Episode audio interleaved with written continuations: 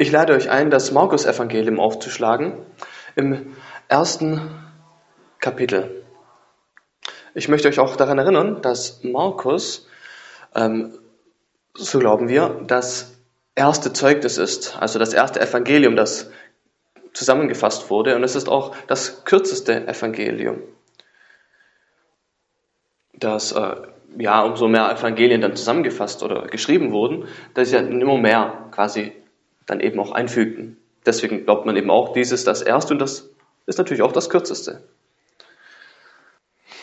Ähm, Markus ist auch ziemlich rasch und schnell darin, wie er die Dinge darlegt. Also er geht von einer Dinge, von einer Sache gleich zur anderen und ja, in gewisser Weise, wie können wir er ist auch sehr rasch, denn ähm, es geht ja um das wichtige Thema Jesus Christus. Er möchte es eben gleich rausfeuern, so nach dem Motto. Nun, in den letzten Versen, die wir betrachteten, Vers 1 bis 8 aus dem ersten Kapitel, da haben wir ja, grundsätzlich darauf geblickt, was Johannes der Täufer verkündigte, was sein Dienst war. Und in jeder Weise hat Johannes auf Jesus gezeigt, dass Jesus der ist, der lang ersehnte Messias und dass Johannes selbst quasi nur der Herod ist, der Vorreiter. Wir haben auch gehört, dass Johannes gepredigt hat. Gepredigt hat die Umkehr und die Buße. Er hat sie nicht nur getauft als Zeichen ihrer Buße zur Vergebung der Sünden und dass Gott gut ist, um die Sünden auch zu vergeben, sondern er hat zusätzlich zu dem auch verkündigt, dass nach ihm jemand kommt, der größer ist als ich. Also als er dann in dem Fall. Und dass er nicht mehr würdig sei, seinen Schurim zu lösen, der Person, die nach ihm kommt. Diese Begebenheit nun, die wir jetzt gemeinsam gleich lesen werden, ist in allen Evangelien zu finden. Es ist eine sehr wichtige Sache.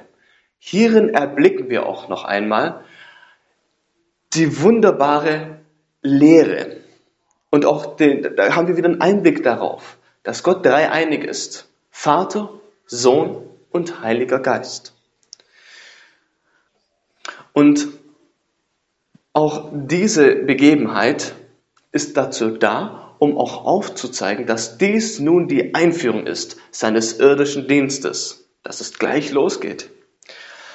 So möchte ich euch ermutigen, dass wir vorsichtig aufmerksam das Wort hören und lesen, dass hier Symbole und Zeichen sind, die den Lesern dargebracht werden, den Lesern und Zuhörern des Evangeliums. Und ich möchte euch auch daran ermutigen, dass wir vor lauter Bäumen den Wald nicht sehen. Nämlich die simple Sache, dass Jesus Christus der Sohn Gottes ist und der Erretter von Sündern. So lasst uns unsere Aufmerksamkeit nun auf sein heiliges und unfehlbares Wort lenken.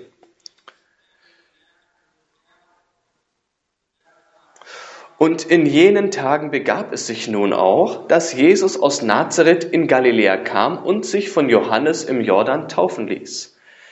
Da, als er gerade aus dem Wasser heraufstieg, sah er Johannes oder Jesus den Himmel sich spalten, sich auftun und den Geist wie eine Taube auf ihn oder auf sich herabschweben und eine Stimme erscholl aus den Himmeln.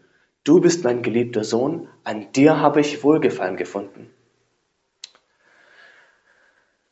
Das Gras vergeht und die Blume verwelkt, doch das Wort Gottes wäret ewig, so lasst uns gemeinsam beten. O himmlischer Vater, wie wir deine Worte lasen,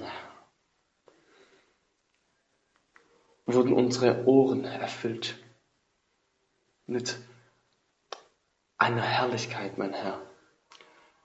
Einer Herrlichkeit, die unsere beschränkten Köpfe überhaupt nicht einmal ergreifen können. Die Tiefen, die wir nicht ergreifen können. Und wie wir das studieren gemeinsam als Gemeinde, bitten wir, dass du uns Erkenntnis und Verständnis gibst, dass wir einen Blick erhaschen unseres Erlösers, Jesus Christus, dass wir ihn besser verstehen und erkennen und dass unser Glauben erweitert wird in diesem Leben, dass wir das zukünftige Leben besser erfassen. Das bitten wir alles im Namen unseres Herrn Jesus Christus. Amen.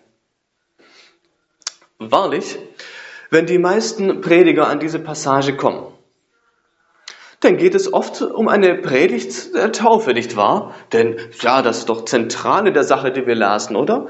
Hier geht es um die Taufe Jesu Christi, hier im Jordan. Eine wunderbare und herausragende Sache im Dienst Jesu Christi, doch da ist mehr. Mehr als einfach nur die Anwendung von Wasser, nicht wahr?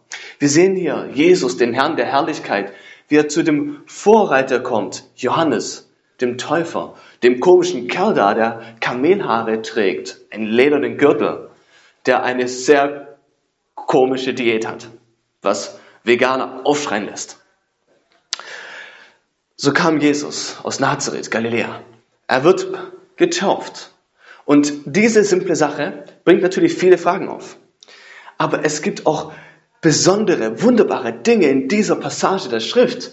Uns wird nämlich gesagt, was niemand völlig erfassen kann bis zu dem Tag, das glaube ich, wenn wir den Herrn von Angesicht zu Angesicht sehen, nämlich, dass der Himmel sich auftut. Und das ist jetzt nicht eine englische Übersetzung oder deutsche Übersetzung, die jetzt einfach poetisch ist, sondern der Himmel wird aufgerissen, eröffnet, sich aufgetan. Und nicht nur das, sondern dass der Geist Gottes herunterkommt wie eine Taube und kommt auf den Herrn Jesus Christus. Gott, dem Sohn, legt sich auf ihn nieder. Könnt ihr euch vorstellen über das, was wir hier reden, wie herrlich das ist? Wie viel mehr das ist als ein einfaches Huntertauchen oder Besprengen eines, einer Gläubigen oder eines Kindes. Es ist viel mehr, nicht wahr? Es ist die verbale, die auditive Verkündigung Gott des Vaters in Bezug auf Jesus Christus, Gott dem Sohne. Da ist so viel drinne hier in dieser kurzen Passage der Schrift und in jedem Teil dessen wird Jesus Jesus nun eingeführt in sein Werk auf dieser Erde. Er wird quasi eingeführt, installiert um den Willen des Vaters zu tun zur Errettung alle derer, die glauben. Seht ihr, das ist das, das ist die größere Sache. Da sollen wir auch den Wald vor lauter Bäumen nicht verpassen. Und deswegen müssen wir aufmerken auf die Lesung des Wortes.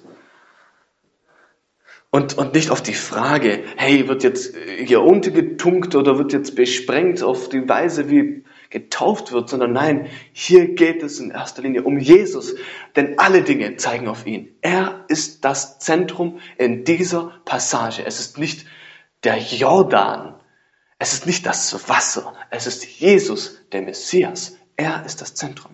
Drei Dinge, die ich möchte, dass wir heute Morgen betrachten nämlich dass Jesus in dieser Passage sich selbst identifiziert oder er hat Gemeinschaft mit Sündern.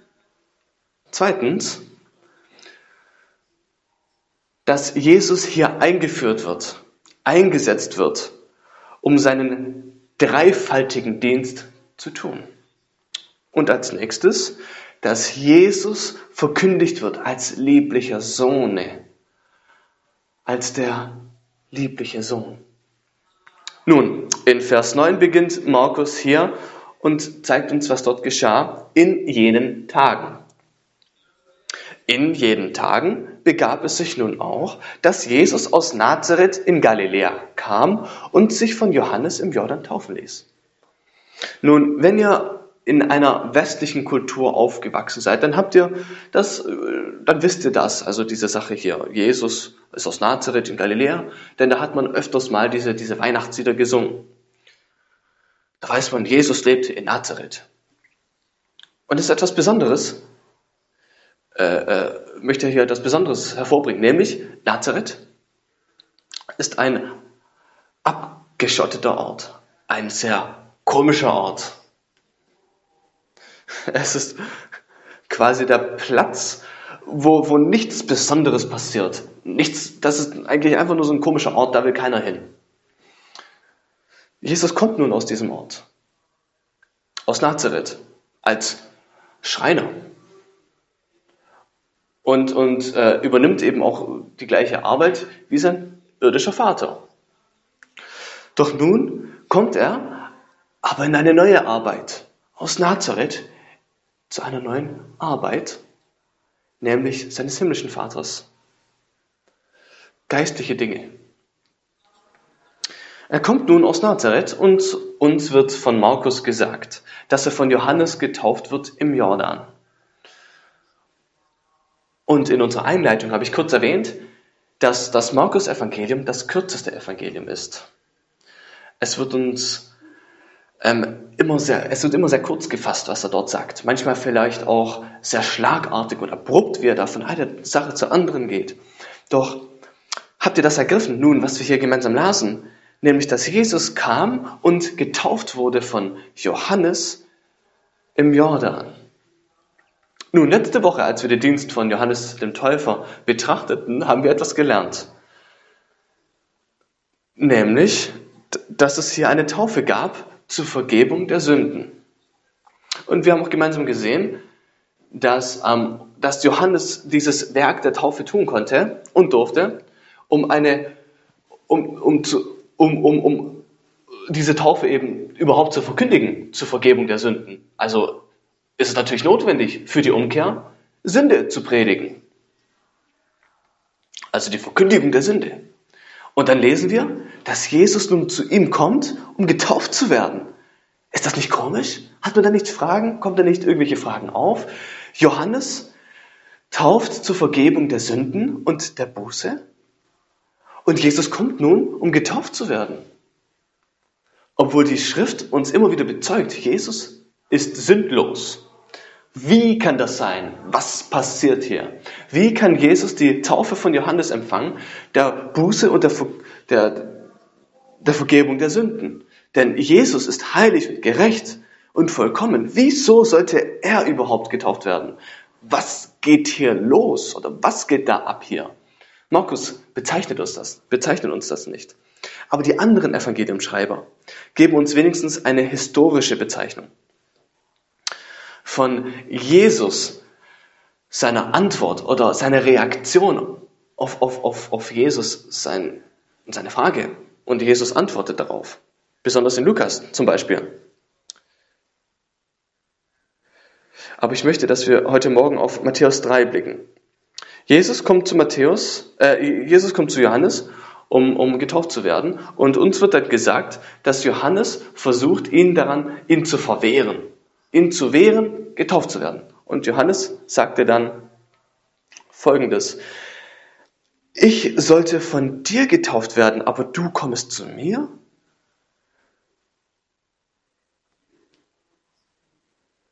ich müsse von dir getauft werden und du kommst zu mir? fragt er dann. Die anderen Evangeliumschreiber zeigen uns hier, dass Johannes die Heiligkeit Jesu ergriff. Er hat in ihm die sündlose Perfektion erkannt.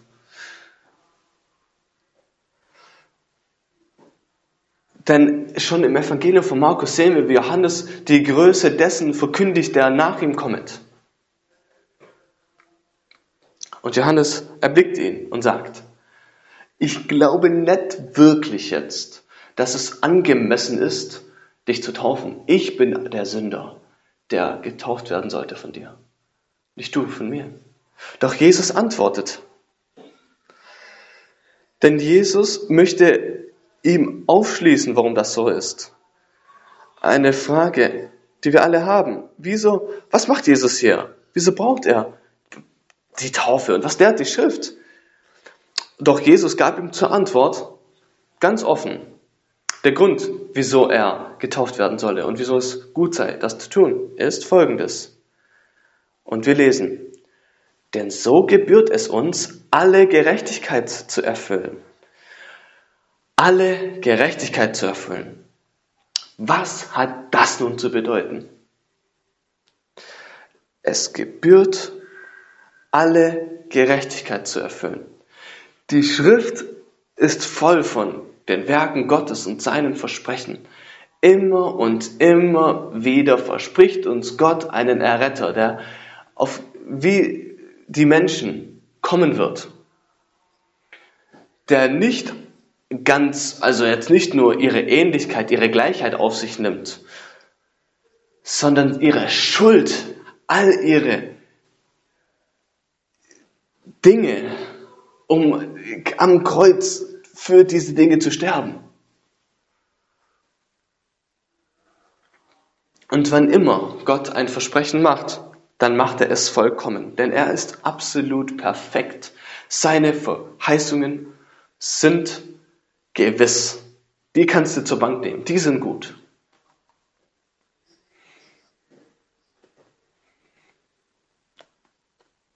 Und hier sagt Jesus, dass es nötig ist, als Erlöser diesen, als Erlöser diesen, diese Sache zu tun oder dass diese Sache getan wird, um alle Gerechtigkeit zu erfüllen.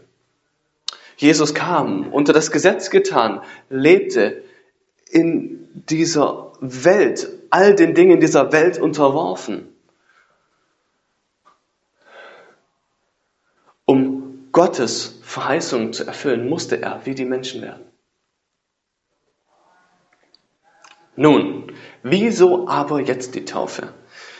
Wieso nicht eine andere symbolische Sache? Einfach nur, um, um die Gerechtigkeit zu erfüllen. Wieso ausgerechnet die Taufe? Nun, weil es eine wunderbare und öffentliche Sache ist, die, uns auf die Dinge zeigt. Aber besonders ähm, 2. Korinther gibt uns da einen guten Aufschluss, wieso die Taufe eine angemessene Sache ist, wieso Jesus die Taufe auf sich nimmt, auch gerade in diesem Kontext. Denn die Schrift sagt uns ja, denn um unseretwillen hat Gott ihn, das ist Jesus, den zur Sünde gemacht, der keine Sünde wusste, damit wir in ihm zur Gerechtigkeit Gottes würden. Damit wir in ihm.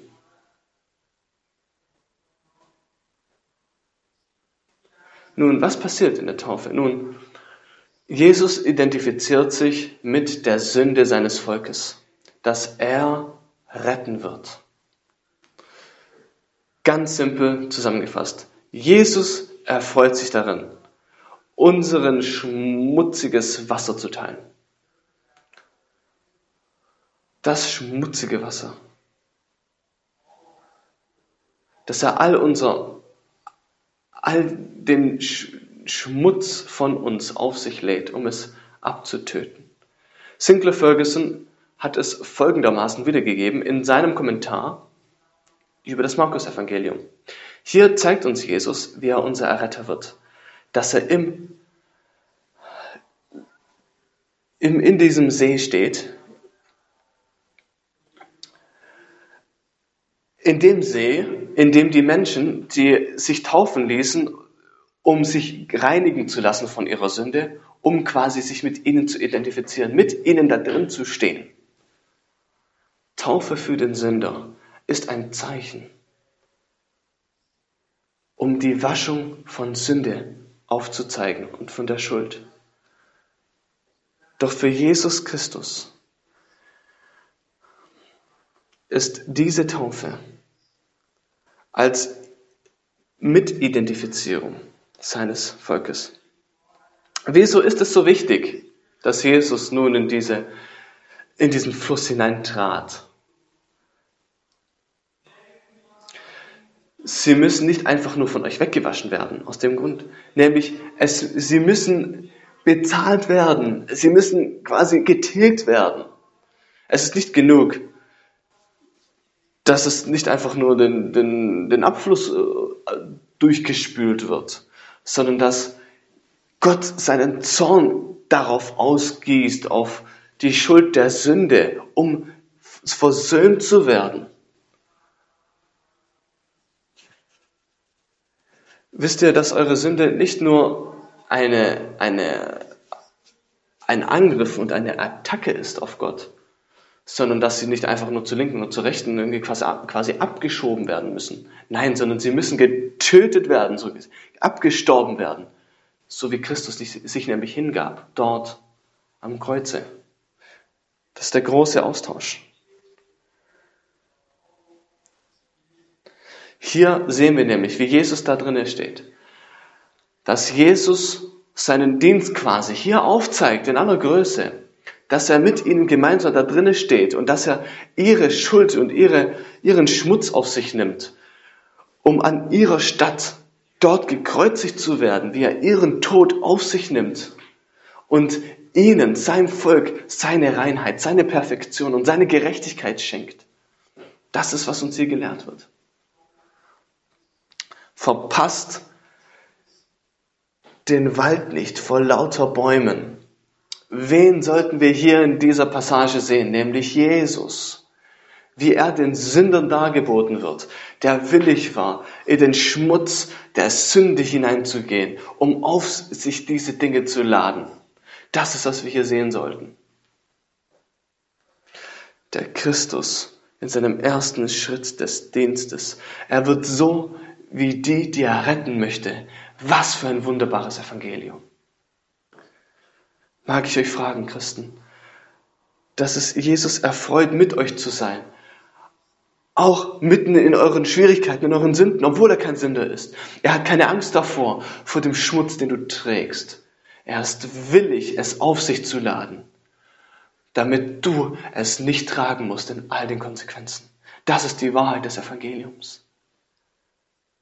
Das ist das Evangelium in der Taufe Jesu Christi.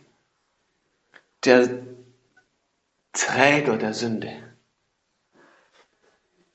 Und zweitens in dieser Schrift sehen wir, dass Jesus nun in seine, seine Ämter eingeführt wird. Oder auch in seinen dreifaltigen Dienst.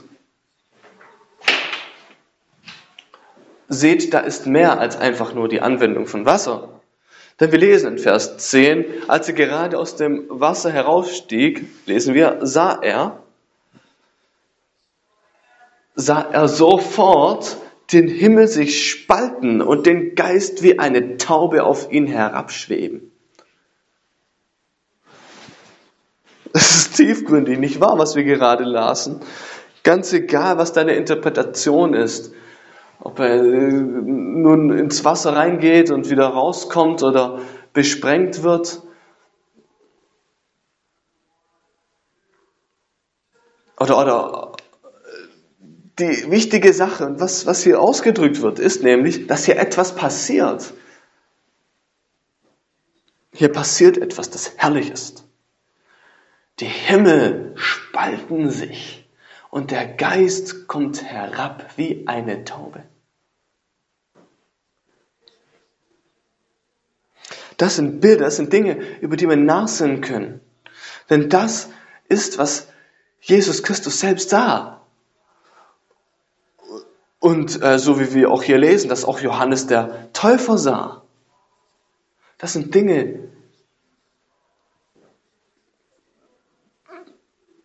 das war ein, ein Dienst persönlich zu Jesus gegenüber. Aber es war auch eine, eine öffentliche Sache der, der, der Größe und Herrlichkeit Gottes, Christi willen und seines Dienstes.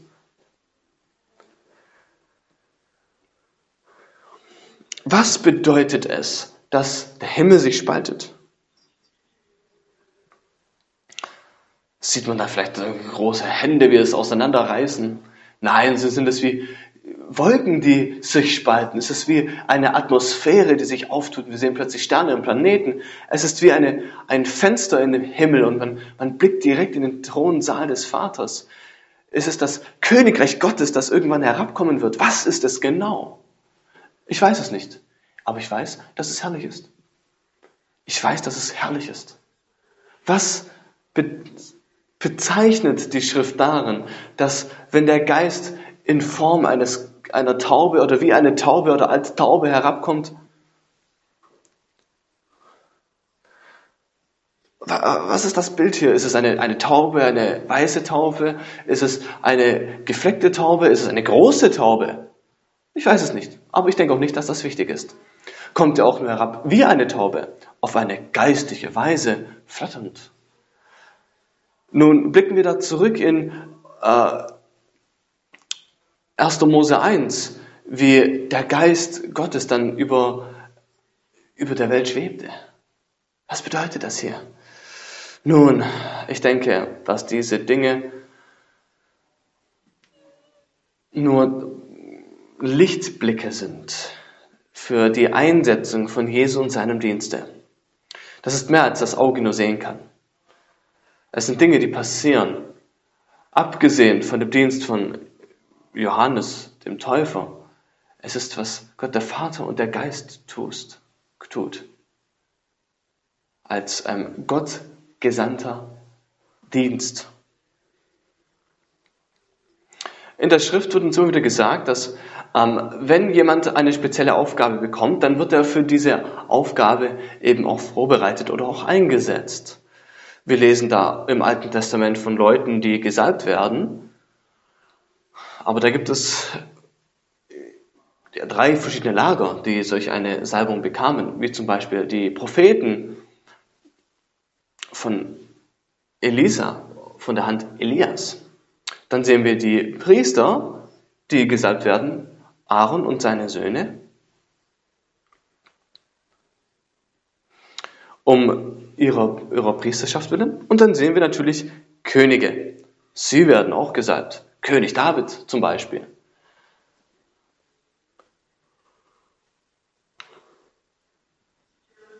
Er wurde durch den Propheten gesalbt.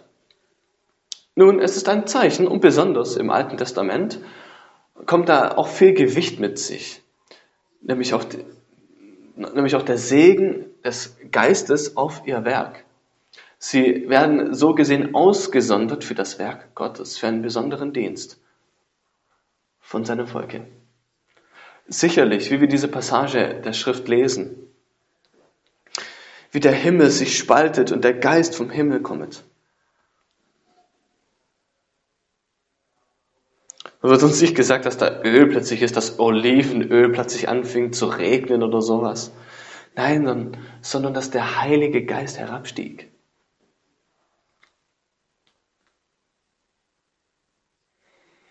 Es schwebt herab. Und Jesus wird ausgesondert für seinen Dienst und sein Werk vor den Augen der Menschen. Der Geist kommt auf ihn wie eine Taube und blieb dort. Und Jesus wurde ausgesondert, ganz besonders als Werk des Messias. Vielleicht erkennen wir auch nur ein wenig, was, was die Taube hier bedeutet. Aber was hat nun das Aufspalten hier zu sagen? Dieses Wort, das er benutzt hier, dieses Spalten oder das Auftun des Himmels, das hat er nur zweimal in seinem Evangelium benutzt. Das zweite Mal, wo wir es finden, ist in Kapitel 15, wo Jesus dort am Kreuze hängt. Und zu der Zeit, wo er seinen Geist aufgibt, zum Tode. Und da kommt er wieder das Wort, das gleiche Wort, das wir hier haben. Wenn Jesus stirbt und das, und äh, und, und plötzlich alles dunkel wird, dann lesen wir davon, dass die Scheidewand sich spaltet im allerheiligsten Heiligtum, dort im Tempel, wo Zugang gemacht wird, wo es zuvor keinen Zugang gab, wo das allerheiligste Heiligtum plötzlich geöffnet wird, wo nur der hohe Priester rein darf. Nun, Markus möchte uns hier etwas aufzeigen, er möchte unsere Aufmerksamkeit darauf lenken, dass die Leute, die dieses Evangelium lesen, von Anfang bis zum Ende, dass sie es dann natürlich noch einmal lesen werden und dass der Dienst von Jesu Christi, wie er dort eingesetzt wird, hier gleich am Anfang, dass uns gesagt wird, dass Jesus hier den Weg zum Vater frei macht, dass die Scheidewand entfernt wurde. Das, wo die Sünden der Menschen sich von Gott trennt, dass diese Scheidewand, dass diese Trennung gut gemacht wird, dass diese, diese Entfremdung, diese Versöhnung darin dann stattfindet.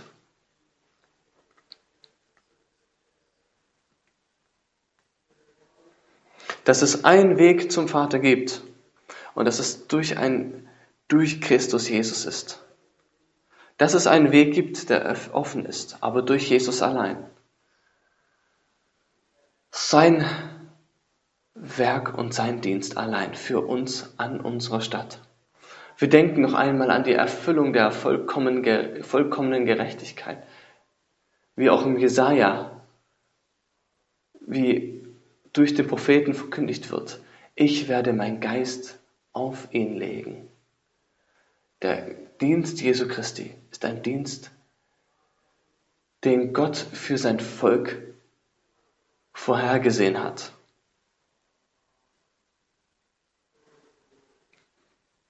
Um seiner eigenen Versprechen willen, zu seiner eigenen Herrlichkeit und zur Errettung. Als drittes wird uns gesagt, dass Jesus der liebliche Sohn ist. Vers 11. Eine Stimme erscholl aus den Himmeln. Du bist mein geliebter Sohn, an dir habe ich Wohlgefallen gefunden.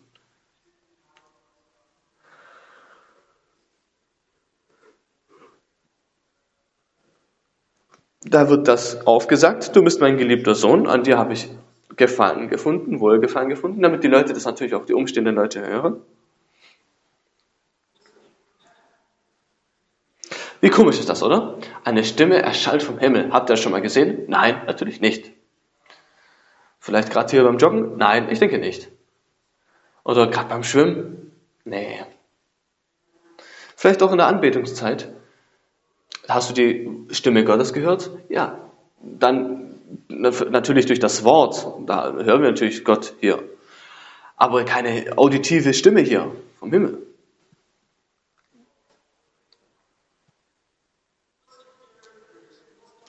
Nun, was ist der Sinn von, von dem, was wir hier hören?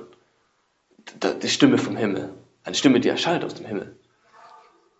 Du bist mein geliebter Sohn. An dir habe ich Wohlgefallen gefunden. Nun, es setzt ihn noch fester in die Mitte dieses, dieser Menschen als von Gott gesandt, als Gott Gesalbter, als von Gott Eingesetzter.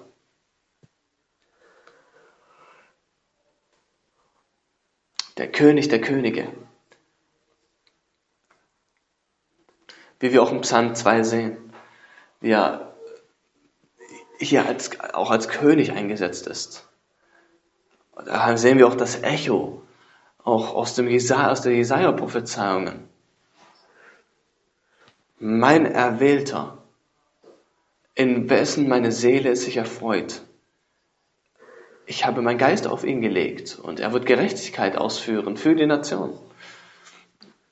Natürlich bringt der Herr all diese Dinge zur Erfüllung. Der Herr bestätigt ihn hier in seinem Dienste setzt ihn ein als den einen, auf den sich das, an den sich das Volk hinwenden soll, als Erlöser des Volkes Gottes, dass sein Dienst eingesetzt wird. Aber blickt nicht an dem vorbei, an, an das, was der Schreiber hier wirklich drauf zeigen möchte. Hier geht es nämlich darum, hier sagt er nämlich, an dir habe ich Wohlgefallen gefunden. Du bist mein geliebter Sohn.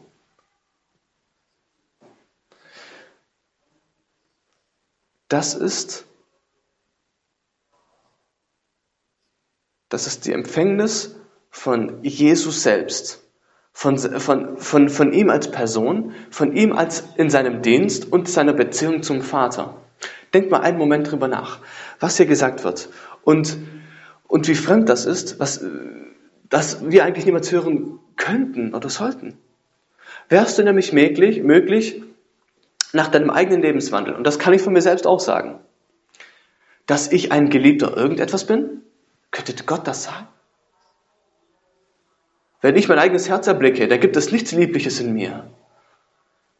Nichts in meinem eigenen Tun. Wenn ihr mich so kennt, wie ich mich kenne, dann bin ich dankbar, dass ihr das nicht tut. Denn wenn ihr mich so kennen würdet, wie ich mich kenne, wären wir wahrscheinlich keine Freunde. Denn wir sehen unsere Sünden selbst vor unseren Augen. Und hätten wir die Augen Gottes, dann würden wir auch all diese Sünden sehen in aller Tiefe. All die Tiefen unseres Herzens, wie schwarz und wie finster das ist und sich uns durch unser ganzes Leben hindurchzieht. Wir würden das in uns selbst erkennen, wie unlieblich wir sind und auch nicht liebenswürdig. Doch Jesus, der heilige Sohn, der Vater sagt, ich liebe ihn. Dann sagt hier Gott und bestätigt Gott hier, dass Jesus der Sohn ist. Dass Jesus der Liebe Gottes würdig ist. Seine Augen, die alles erblicken und vor dem nichts verborgen ist. Und der Vater sagt, er ist lieblich. Er ist meiner Liebe würdig. Es ist die, die, die Tiefe der Liebe Gottes. Dass, dass Jesus sein Herz und sein Werk, man, man kann es nicht überspitzen, es ist das Herz Gottes. Dass ein Wohlgefallen ist vor Gott. Gut in seinem Charakter, gut in seinem Wesen, gut in seinem Dienste.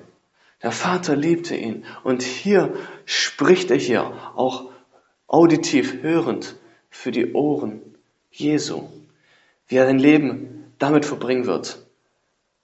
Verfolgt, verschmäht, getötet zu werden. Jesus hatte menschliches Fleisch, so wie wir. Ihm wurde kalt, ihm wurde es heiß, er musste schlafen. Es gab Begebenheiten, in denen er auch erhoffte, ein Kissen zu haben, an dem er einfach seinen Kopf ausruhen könnte. Er hatte menschliche Emotionen, so wie wir. Keine gefallene Emotionen, so wie wir manchmal, aber er hat Dinge gefühlt. Aber ah, der Vater bekannte seine Liebe hier. Auch für die, für die Zeit, die kommen wird, an dem er durch das finstere und dunkle Tal gehen wird, als Ermutigung, diese Dinge. In der Zeit, an dem er ausgesetzt wird, einer ganzen Welt der Verfolgung und der Verschmähung, dass wenn Jesus in der, in der Wildnis oder in der Wüste ist, wie wir es danach dann haben, wenn er hungrig ist und gerade am Fasten ist, dass er gestrengt wird durch das Herz Gottes des Vaters im Himmel, fähig all den Anfechtungen und Verführungen des Satans zu widerstehen. Seine Gefangennahme, seine Geißelung, sein Sterben, dass wir dort auf, auf den Berg steigt, um das Opfer darzubringen. Dass selbst das, die Worte, die noch in unseren Ohren schallt, wenn er dann spricht, mein Gott, mein Gott, warum hast du mich verlassen? So hat er die Erkenntnis in seinem Herzen der Liebe Gottes als individuelle Person. Das ist, was ihn daran, darin bewahrte, wenn er uns, dem Vater dann, versöhnt. Die Liebe Gottes für ihn, das hat ihn darin auch bewahrt. Das ist tiefgründig. Nur ein paar Verse. Was sollen wir von hier nehmen, Christ? Wir sollten Folgendes mitnehmen. Diese wunderbare Wahrheit, dass die Liebe, die Jesu erhielt in seinem irdischen Dienst, wird jedem Gläubigen angeboten, dass es ihr Eigentum ist, ihr Erbteil. Ja, wahrlich, nach dir selbst bist du nicht lieblich und liebenswert. Doch durch Christus bist du bekleidet mit seiner Gerechtigkeit. Du wirst als Sohn und Tochter des Herrn angenommen. Und im Glauben an Christus ist das, was du empfängst, nämlich den Trost, der dich, der dich durchträgt durch jede Verfolgung, durch jede Hungersnot, durch jede Anfechtung, die Liebe Gottes für dich. Sie ist tiefgründig. Es ist tiefgründig für ihn, tiefgründig auch für dich, ohne Maßen und Grenzen. Das ist die, das, was die Seele des Erretters erhält und auch unsere. Als Gläubige möge es an diesem Morgen so sein, dass du noch einmal daran erinnert wirst, nämlich an die Tiefe und Höhe und Weite der Liebe Gottes dir gegenüber in Christus Jesus. So lass uns beten. Himmlischer Vater, wir danken dir für all die Dinge, die du uns schenkest. Wir danken dir, dass du uns Jesus Christus gabest, den Gerechten an unserer Stadt, dass du all unsere Strafe auf ihn ludest, damit wir all seinen Segen und seine Vergebung durch ihn empfangen. O Herr, wir verdienen nichts dessen, nichts dieser Gnade und Barmherzigkeit, nicht deine Liebe. Doch wir preisen dich, dass wir es frei in Empfang nehmen durften durch ihn, der keine, kein Leid, keine Verfolgung, keine Geißelung, keine Sünde verdiente. Oh, mögen wir ein Volk sein, das Jesus und seine Liebe erkennt. Dass wir in Jesus den, das einzige Mittel unserer Rettung sehen und dass wir zu ihm rennen als unser einziges Mittel zur Freude. Oh, Herr und Vater, das bitte ich in Jesu heiligen Namen. Amen.